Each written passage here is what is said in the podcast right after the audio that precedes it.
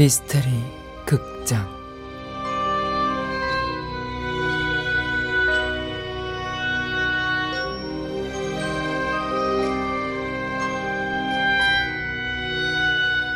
옐로우헤드 고속도로의 연쇄 살인 사건.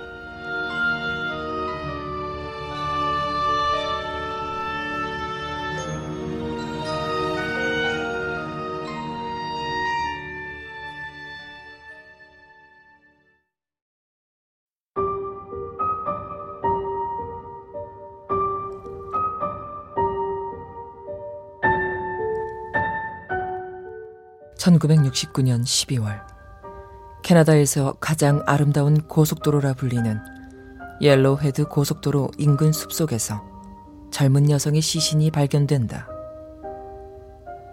그녀의 몸에는 범인에게 당한 것으로 추정되는 상처들이 가득했고, 심지어 성폭행을 당한 흔적까지 있었다. 잔혹한 살인이었다. 캐나다 경찰의 조사 결과 그녀는 옐로헤드 고속도로 근처에 살고 있는 26살의 글로리아 무디란 여성이었고, 언니가 아프다는 소식을 듣고 집을 나섰다가 참변을 당한 것으로 밝혀졌다. 하지만 늦은 밤 인적이 드문 고속도로에서 일어난 사건이었기 때문에 그녀를 본 목격자는 단 한 명도 없었고, 경찰 또한 범인을 추정할 만한 어떠한 단서도 발견할 수 없었다. 그렇게 글로리아 무디 살해 사건은 미제 사건으로 분류됐고 사람들의 관심에서 점차 잊혀져 갔다. 그런데 1970년 미셸린 페어라는 18살 소녀가 옐로헤드 고속도로에서 실종된 이후 누군가에 의해 잔인하게 살해된 모습으로 발견된 것이다.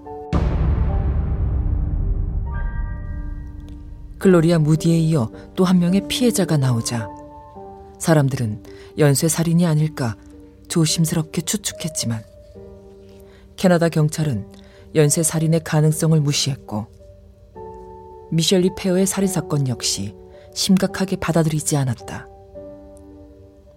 하지만 1973년 9월 19살의 게일 웨이즈가 옐로헤드 고속도로에서 무참하게 살해당했고 한 달 뒤에는 같은 나이의 파멜라 달링턴도 시체로 발견되었다. 그 후에도 옐로헤드 고속도로에서는 살인사건이 끊이지 않았고 어린 소녀들의 죽음은 1980년대와 90년대 그리고 2000년대까지 계속 이어졌다.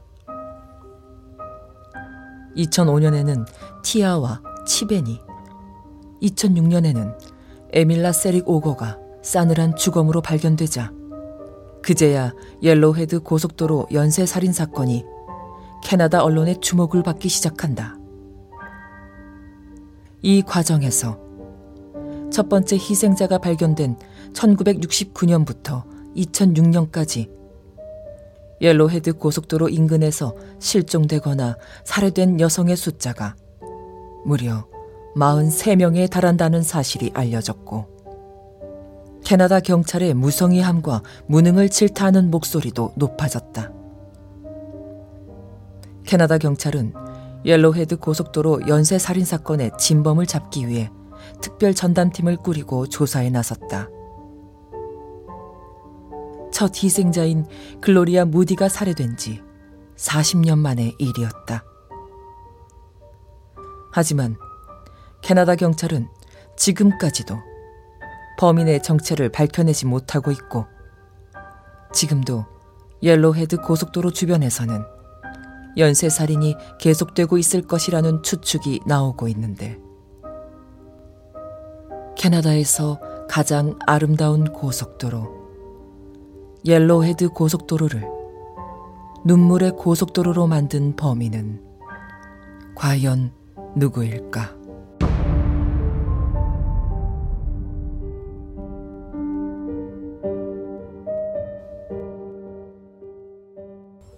안녕하세요. 미스테리 전문가 프로페서입니다.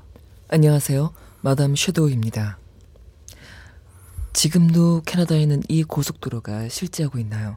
네, 옐로우헤드 고속도로는 캐나다를 다녀오신 분들이라면 한 번쯤 방문해 보셨을 만한 관광 명소기도 하죠. 사실 어, 북미에서 가장 아름다운 드라이브 코스로 손꼽히는 고속도로이기도 하고요.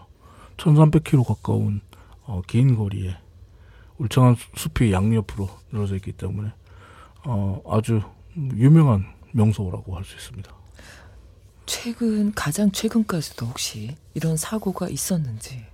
네, 작년 11월에 18살 소녀인 제시카 패트릭이 옐로헤드 고속도로 인근에서 시체로 발견된 게 이제 가장 최근의 일이고요. 옐로헤드 고속도로에서 어, 연쇄 살인이 시작된 이후 지금까지 작년까지 아니면 지금 이 시간에도 혹 멜로드 고속도로 일각에서 어린 소녀가 무참하게 살해당하고 있을지도 모르죠. 왜 여기서만 이런 일이 있을까요? 음, 어느 한 사람의 범행일까요? 과연? 한 사람의 범행으로 보기에는 시간적으로 너무 긴 세월이 지나가죠. 1969년 글로리아 모디가 사망한 이후 지금 2018년 11월 그리고 2019년 오늘까지 이어져 왔다면 이건 너무 긴 세월이죠. 한 사람이 살해를 하기에는. 근데 약간의 공통적인 부분이 있는 게 어린 나이 네. 또 근처에 어린 여성 네네 어린 여성과 그다음에 근처에 살고 있거나 그리고 주로 히치하이킹을 하려고 했던 아, 어린 여성, 공통- 차가 없는 여성들. 이 고속도로가 너무 긴 거리기 때문에 이런 공통적인 사건이 생길 수 있는 확률이 높지는 않지 않나요? 어, 긴 고속도로이기 때문에 옐로헤드 고속도로 주변에는 네. 어, 각각의 이제 마을들이 있습니다. 그러니까 주민들이 모여 사는 마을들이 있는데 이 마을들의 공통점은 어, 백인들이 모여 사는 곳이 아니라 원주민들이 아. 모여 살던 그러니까 인디언계 북미계 인디언들 인디언계들이 마을을 형성해서 사는 경우가 많아요. 네.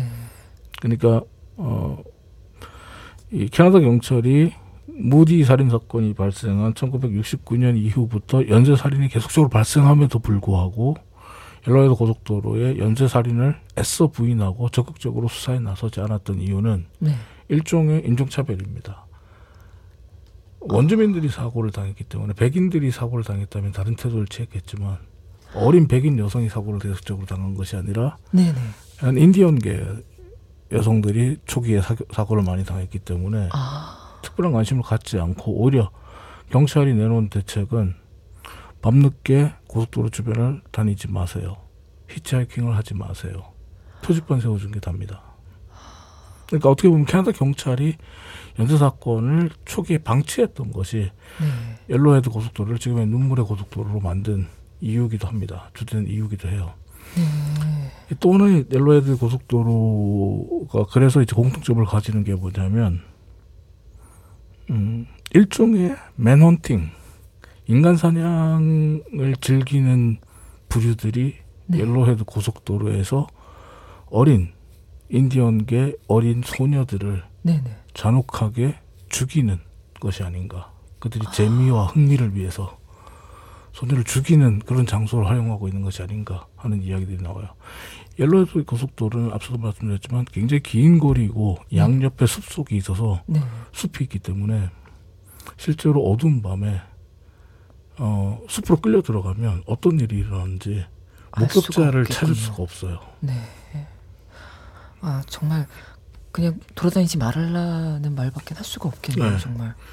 그리고 실질적으로 옐로헤드 고속도로 살인 사건의 전담팀이 2009년에 캐나다에서 꾸려지고 나서 네. 어, 캐나다 경찰도 이제 뭐 노력하는 모습을 보여줘야 되는 상황이잖아요. 그래서 이제 잭 파울러라는 그 용의자를 찾아냅니다. 이 잭 파울러의 DNA가 네. 그 초창기 피해자들의 몸에서 검출된 DNA와 일치했다. 아 그럼 범인을? 잡은 거네요. 잭 파울러를 잡았다라고 했고 옐로헤드 고속도로 연쇄 살인마를 잡았다라고 이야기를 했어요. 네. 그런데 잭 파울러가 초창기 피해자 두 명의 몸에서 DNA가 나온 건 맞습니다. 어쩌면 그 두 명은 잭 파울러에 의해서 사망 죽었을 수 있어요. 네. 그런데 잭 파울러는 1995년에 성범죄로 인해서 교도소에 구속돼 있었어요. 그리고 2006년에 폐암으로 사망합니다. 아, 그럼 또 그 사이에는 또 다른 범죄자가 그러니까 잭 파울러가 최소한 두 명의 피해자의 살인범일 수는 있으나 옐로헤드 고속도로 연쇄 살인 사건 전체의 전체. 범인이 될 수는 아, 없는 거예요. 네. 그래서 앞서 말씀드린 대로 옐로헤드 고속도로에서 일종의 어, manhunting을 즐기는 인간 사냥과 인간 사육을 즐기는 어, 그룹이 있는 것이 아닌가 하는 추측까지 나왔던 거죠. 이 영화에서 봤을 때는 굉장히 어떤 그 백인 우월주의자들이라든지 이런 그 간혹 백인 여성들도 백인 어린 소녀들도 희생자로 등장을 해요. 그러면 이건 또 어느 한쪽으로 볼 수는 없겠군요. 네, 완벽하게 뭐 옐로헤드 고속도로 인근에 있는 원주민들만 노린 범죄라고 볼 수는 없어요. 정말로 정말 그런 manhunting이 될 수밖에 없는. 네, 그래서 지금 앞서도 제가 옐로헤드 고속도로에서 지금 이 시각에도 어느 뭐 옐로헤드 고속도로 어느 한 구석에서 어, 살인이 일어나고 있을지도 모른다. 그런 얘기를 하는 거죠. 근데 저는 그럼 어, 남성이 여기서 사건 사고가 남성이 살해돼서 시체로 발견된 적은 없습니다. 아직까지. 네. 그러니까 특정한 목적을 가진 범인이 있다고밖에 볼 수 없는 거죠. 음, 그러니까 살인 사건과 실종 사고가 계속적으로 발생하고 있는데 거의 공통점이 있다는 거죠. 네. 어린 여성들이 주로 타겟이다. 그리고 어 전부 다는 아닙니다만 어 여성의 몸에 에, 상처 투성인 거는 거의 공통점이고요. 네. 그 그리고 어 일부를 제외한 대부분의 여성들에게 성폭행을 당한 흔적들도 있고요. 이 그러니까 그치. 성폭행을 하고 네. 저항하는 여성을 증거 뭐, 인멸을 위해서 아, 폭력으로 뭐 폭력을 가고 그리고 이후에 살인을 한다는 거죠. 증거 인멸을 위해서가 아니라 처음부터 살인을 목적으로 한 거죠. 목적으로. 저는 약간 지금 현재 어떻게 보면은 과학 수사라는 게 굉장히 발전돼 있는 상황인데도 불구하고 네. 아직까지도 이런 이 범죄에 대해서는 전혀 그러면 그 아까 말씀하셨던 범인 말고는 이잭 밝혀진 파울러의 바가 없는 DNA? 외에는 지금 범인에 대해서는 추정하지 못하고 있어요. 약간 캐나다 경찰도 이 옐로헤드 고속도로 이야기만 나오면 네. 굉장히 무능한 집단으로 질타를 받습니다. 아, 질타를 받을 만하네요. 그런데 또 하나가 이제 어 음, 옐로헤드 고속도로와 비슷한 이 사건들이 일어나는 곳이 있어요. 어, 캐나다 외에 이제 오스트레일리아 호주에 아, 호주에도 예, 호주에 울프크릭이라는 곳이 있습니다.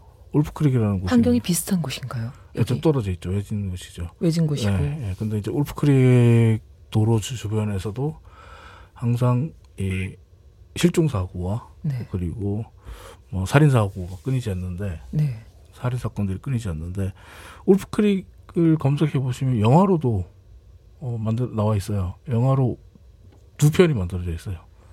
어, 울프크릭이라는 데로 울프크릭 1, 울프크릭 2로 돼 있는데 네.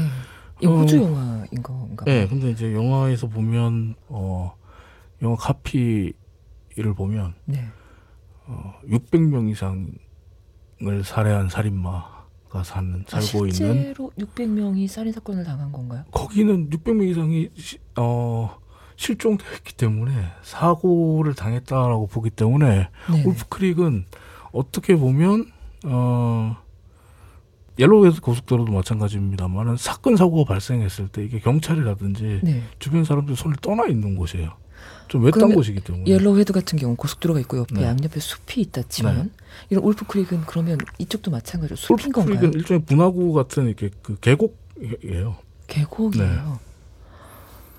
그러면 오히려 노출되는 게 그렇게 어렵진 않을 것 같은데. 근데 울프크릭에서 계속적으로 연쇄 살인과 같은 형태의 실종과 살인 사건이 발생하면서 어 옐로헤드 고속도로와 더불어서 이제 최악의 연쇄 살인이 일어나는 곳으 로 얘기를 하거든요. 그런데 네. 두 지형의 공통점이 또 뭐냐면 옐로헤드 고속 옐로헤드 고속도로도 앞서 제가 굉장히 아름답고 관광 명소라고 얘기했잖아요. 많은 관광객들이 찾아간다라고 말씀드렸잖아요. 울프크릭도 마찬가지예요.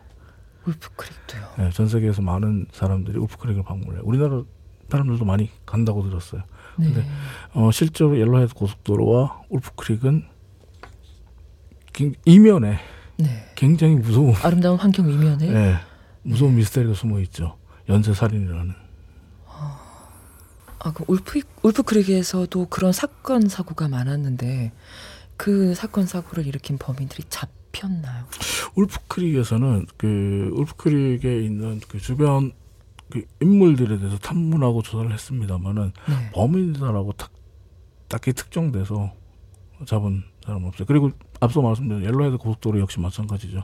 잭 파울러가 범인이라고 하지만 실질적으로 잭 파울러가 두 건의 살인 사건에는 연계가 돼 연, 연관성이 있습니다만 옐로헤드 고속도로 전체 연쇄 살인 사건의 범인이라고 볼 수 없는 거죠. 네. 어, 그러다 보니까 이제 음, 뭐 전체적으로 울프크릭과 옐로헤드에서 어떤 일들이 일어나는지는 정확히 알 수가 없죠. 울프크릭 같은 경우에도 피해자들이 공통점이 있나요?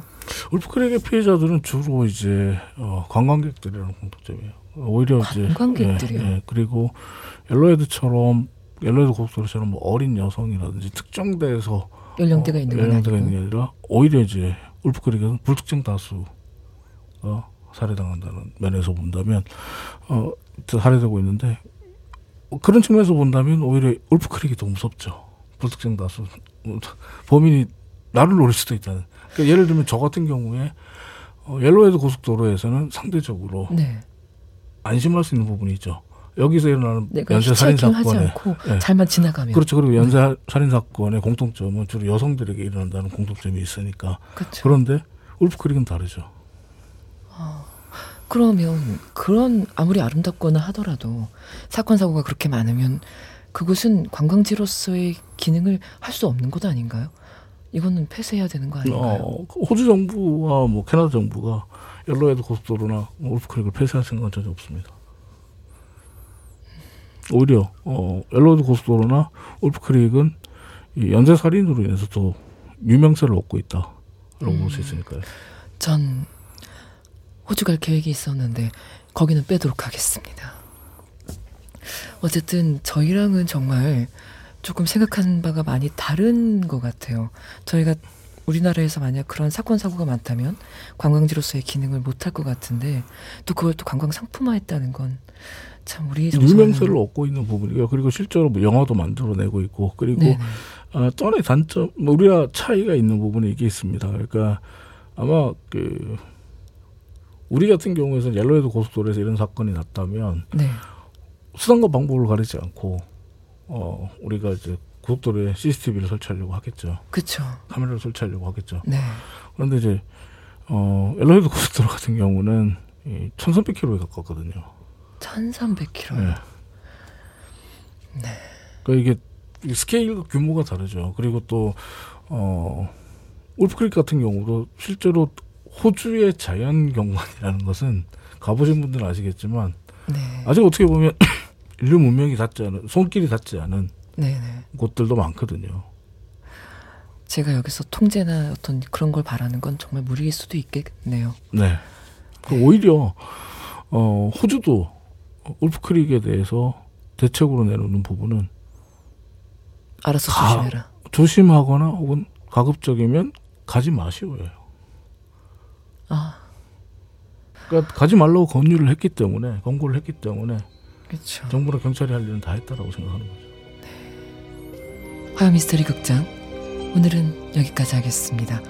다음 주 화요일에 다시 뵙도록 하겠습니다.